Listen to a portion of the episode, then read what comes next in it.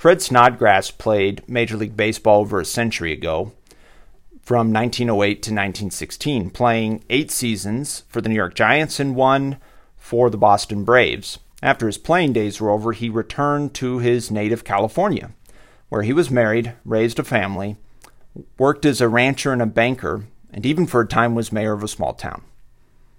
And in 1974, after living a, a long and full life, he passed away. Now, since he had played so many years in New York, when he died, the Times ran a story. And I kid you not, this was the headline. Quote, Fred Snodgrass, 86, dead.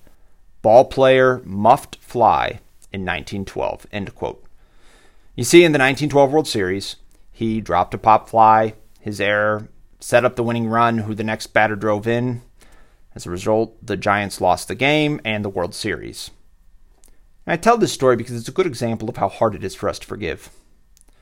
You know, if we can't forgive and forget a uh, error in a baseball game, albeit a very important one, we're we're we're gonna have a hard time forgiving those who sin against us.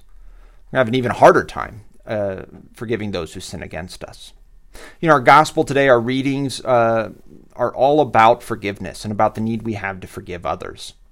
We see that very explicitly in the gospel. But uh, I actually think there's one aspect of the gospel that is lost in translation, and it has to do with the two debts from the parable. So we are told that one servant owed the king a huge amount. And that same servant was himself owed a debt by another servant that's described as a much smaller amount.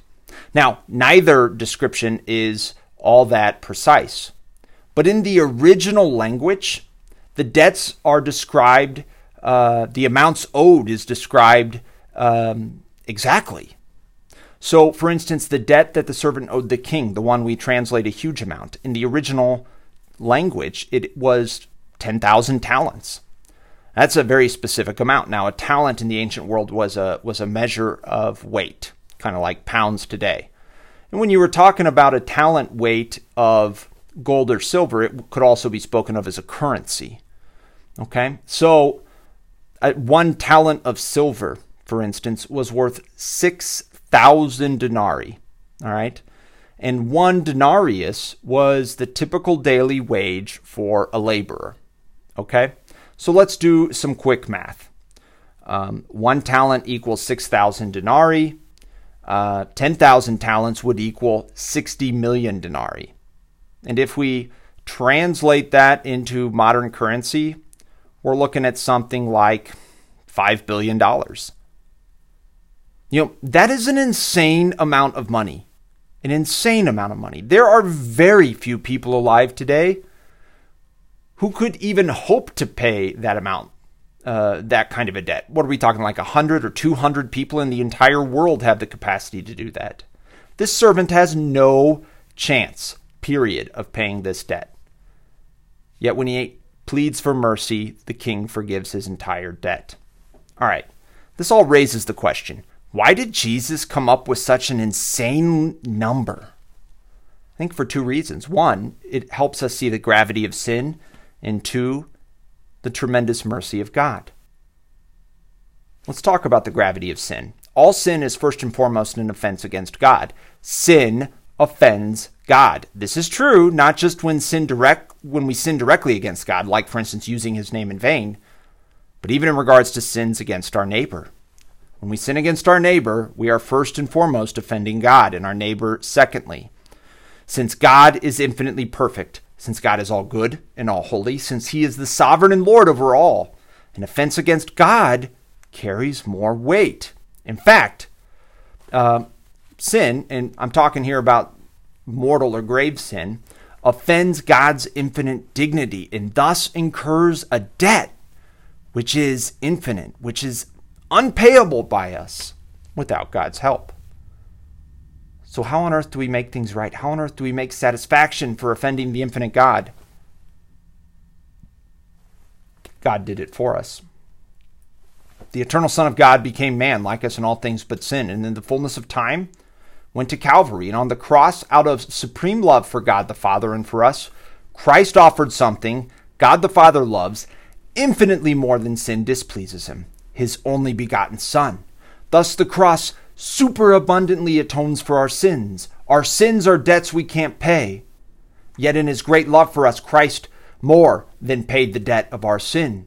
He superabundantly paid the debt of our sin, and his mercy is readily available to us in the sacraments, in the sacraments, baptism and reconciliation.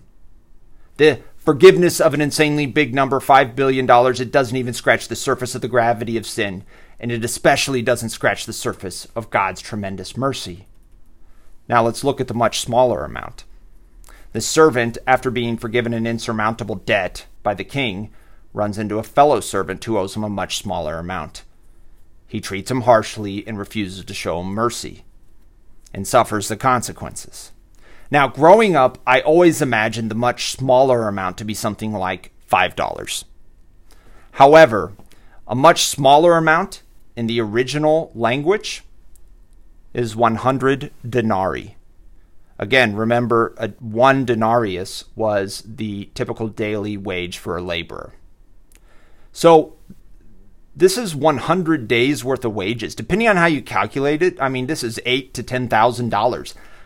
Look, frankly, that is not an insignificant amount of money for the vast majority of us. Yes, it's a smaller amount than $5 billion, but you know what? So is like virtually every other amount of money that most of us deal with. Okay?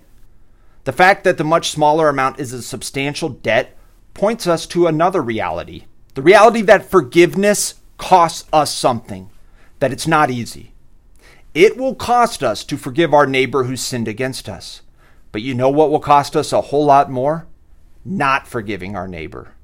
It will cost us more in two senses. First, very often we are tempted to think that if we forgive, we are letting somebody off the hook. But in reality, the only person we hurt by not forgiving is ourselves, for then we allow the hate, the anger, and the resentment to eat away at us and consume us. And secondly, as the gospel makes abundantly clear, the forgiveness of our sins is tied to our willingness to forgive others. Hard though it can be to do so, costly though it will be to do so. Yet, while forgiveness is particularly hard for us, it is important to remember the role God's grace can have in transforming our hearts. You know, one of the best examples of, of forgiveness I've seen in, in recent years um, comes from the story of Immaculée Ilibagiza. Uh, she was born in Rwanda and she survived the 1994 genocide there, where 800,000 people lost their lives, including her mother, her father, and two of her three brothers. She was a young college student when this genocide broke out, and she survived by staying, uh, hiding in a bathroom for 91 days with a few other women. Please God, none of us ever have to deal with some something like she did. Um, we can hardly imagine the horror, and we. It's understandable that she struggled with anger and hatred towards the very men who had murdered her family. But she was also a woman of prayer.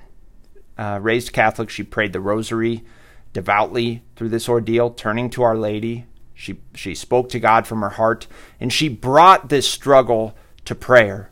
She brought these feelings of anger and hatred to prayer, and suddenly, uh, eventually, I should say, God gave her a tremendous grace, an insight that allowed her to see these killers um, as children of God children of God who were blinded horribly by sin, and she actually felt compassion for, towards them.